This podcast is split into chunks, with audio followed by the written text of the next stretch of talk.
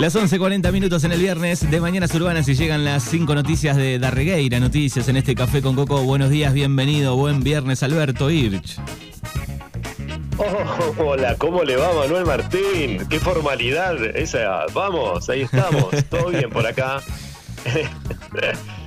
bueno, escúchame, para, antes de empezar con las cinco noticias quiero eh, decir un par de cosas. Eh, eh, así que la semana que viene entonces vas a ser artista exclusivo con, eh, con Chris ahí en el Coldplay, en el, en el River. Vamos, a, monumental. vamos al último, alcanzamos a conseguir para el último.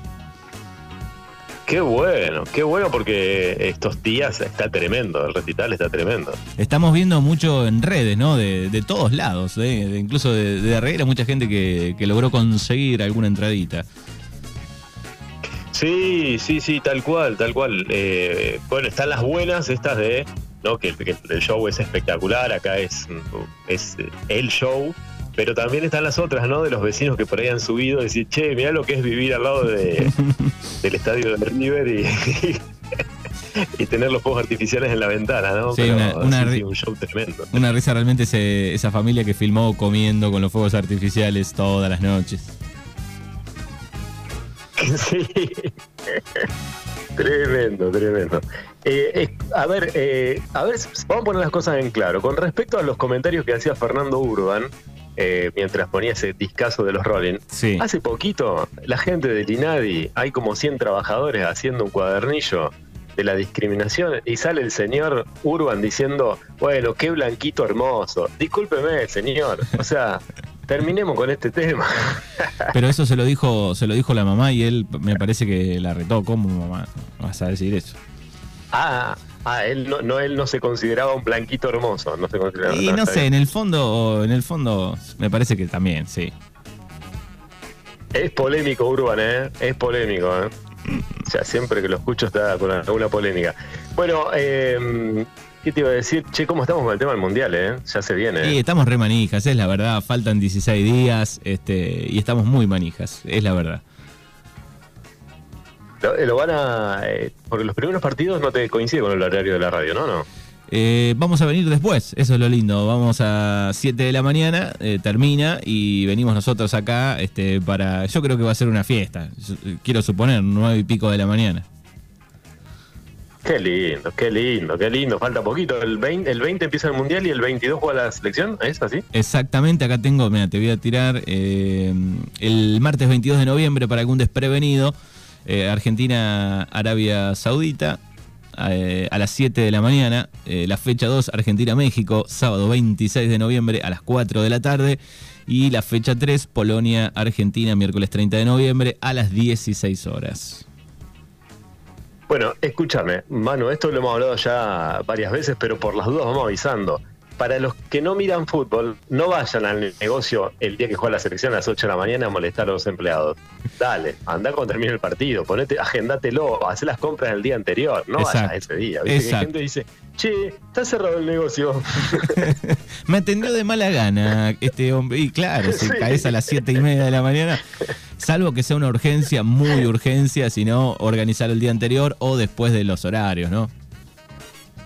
claro, date, en serio, juega la selección, olvídate, se para el mundo, Evo. Sí, Dale, igual igual hay extraterrestres, digo, que ni siquiera con la selección pueden parar un poquito. No, sí, gente rara hay en cantidad. Gente rara y cantidad. Olvídate. Bueno, Manu, si querés arrancamos con las cinco noticias eh, más importantes de los últimos días de Darreguera Noticias, o por lo menos la que tuvieron más repercusiones en las redes, ¿te parece? Muy bien, el puesto número 5 de esta semana. El puesto número 5, hablando de polémica, lo citábamos recién a Urban, pero bueno, polémica también que hubo en La Pampa. Bueno, condenan eh, a una mujer por pegarle a su hija con el cinto. Esto pasó en La Pampa hace algunos días. Una mujer de 26 años que le provocó lesiones leves a su hija al pegarle con un cinto. Bueno, la condenaron ¿eh? y le impusieron reglas de conducta por el plazo de dos años. Pero ¿qué pasó? Obviamente, obviamente es toda una noticia.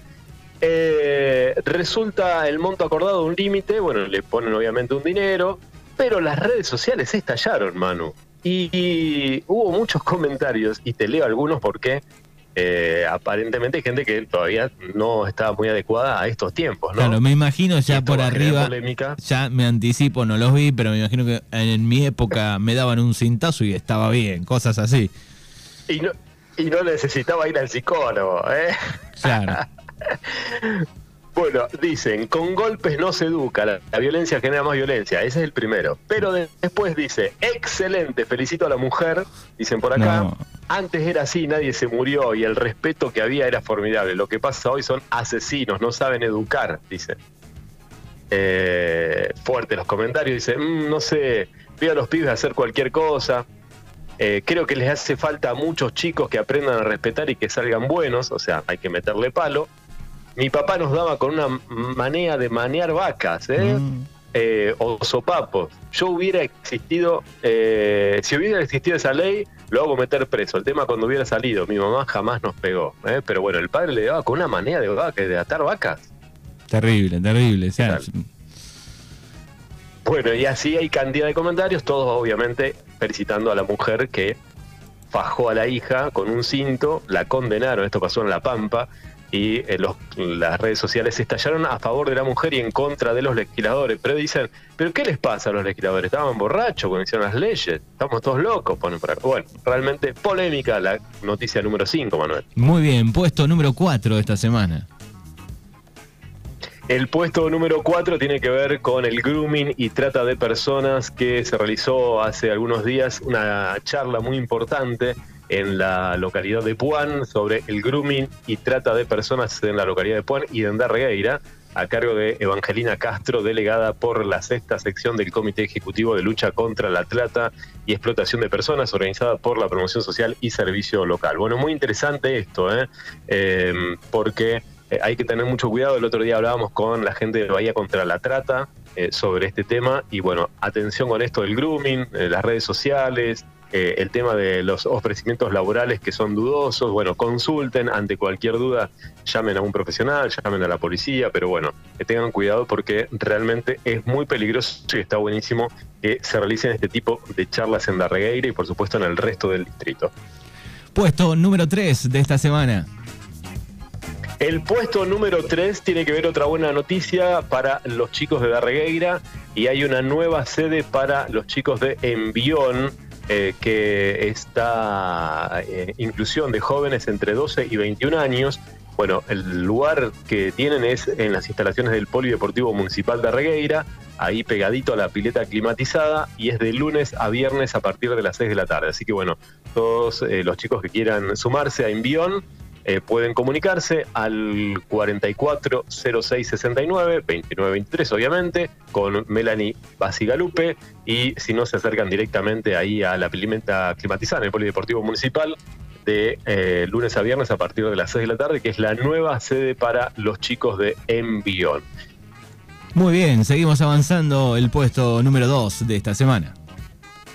El puesto número dos ocurrió algo muy interesante, una nota que subieron la gente de La Pampa y nosotros la republicamos, que tiene que ver con la gente de Jacinto Arauz. No sé si sabías que hace 30 años hubo un asalto tremendo a un banco o al banco de Jacinto Arauz y mm, tipo el asalto al Banco Río, bueno, así de fenómeno, obviamente con, con eh, obviamente menos... Eh, cinematográfico. Pero bueno, el, asalto fue tremendo, porque dicen que, te lo resumo, no, lo voy a leer toda la nota, pero te lo resumo, que la gente llegó al banco muy temprano una mañana, eh, vestido de gaucho, saludaron a la gente, entraron como Pancho por su casa y cuando llegaron eh, les dijeron, bueno, eh, arriba las manos, que esto es un asalto y se llevaron un millonario robo, un millonario botín, se robaron unos 100 mil dólares en el Banco Coopesur en ese momento, allá en Jacinto Arauz, y fue la noticia de hace unos días.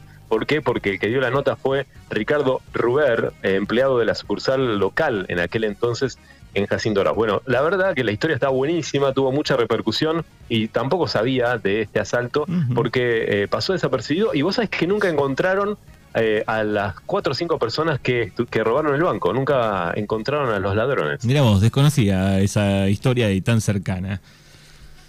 Sí, y 100 mil dólares se llevaron, ¿te imaginas? Ahora multiplica por cuánto? ¿300? ¿296? Más o menos, sí. Así que un buen dineral y una historia de los 90. Esto, ¿no? Banco, Banco Copesur, ¿me dijiste? Banco Copesur, sí, sí, en los 90, sí, sí. Y nunca encontraron a los ladrones. Fueron cinco personas, cuatro seguros, estiman que había uno afuera y nunca los encontraron. Y, entraron vestidos de gaucho, conocían todo el movimiento, no pasó nada. Increíble, bueno, nada, para eh, leer la nota y repensarla porque fue está muy interesante la nota, eh. no, no, la quería leer para no sacar tiempo, pero está muy interesante. Ese fue el puesto número dos, Manuel. Y llega el puesto número uno de este viernes aquí a Café con Coco. Y el puesto número uno ha tenido mucha repercusión en las últimas horas, por eso lo dejamos eh, en ese puesto, porque tiene que ver con la salud comunitaria y los controles de salud en los establecimientos educativos. Tenemos profesionales de la salud de Garregueira que están recorriendo el distrito y bueno, el área de salud junto al equipo de atención primaria se encuentran realizando visitas a los establecimientos educativos, eh, obviamente siempre bajo la autorización de tutores, de adultos y las escuelas. Bueno, detección temprana y medicación en caso de ser necesario para la población infanto-juvenil. Y por supuesto, el equipo cuenta con profesionales de ontología, eh, fonoaudiología, nutricionistas, trabajadores sociales, psicólogas, médico clínico, enfermeras, entre otros. Así que bueno, esto fue el día primero de noviembre que estuvieron en este caso en la escuela primaria de San Germán. Y por supuesto le mandamos un abrazo a toda la gente de la salud comunitaria porque bueno, recorren los establecimientos educativos y las redes sociales se volcaron a, esta noticia, eh, tanto en Instagram como en Facebook, eh, bueno, haciendo buenas repercusiones y por supuesto poniendo eh, me gusta a la publicación y bueno, la dejamos en el puesto número uno por el, gran laburo que hacen. Muy bien, bueno, ahí está el repaso, las cinco noticias de Darregueira de esta semana. Gracias Albert, buen fin de semana. Tal vez la semana que viene, el viernes, estemos en vivo, así que seguramente nos encontraremos nuevamente. Exactamente. Te mando un abrazo grande, Manu. Éxitos y cuídate mucho. ¿eh? Abrazo enorme.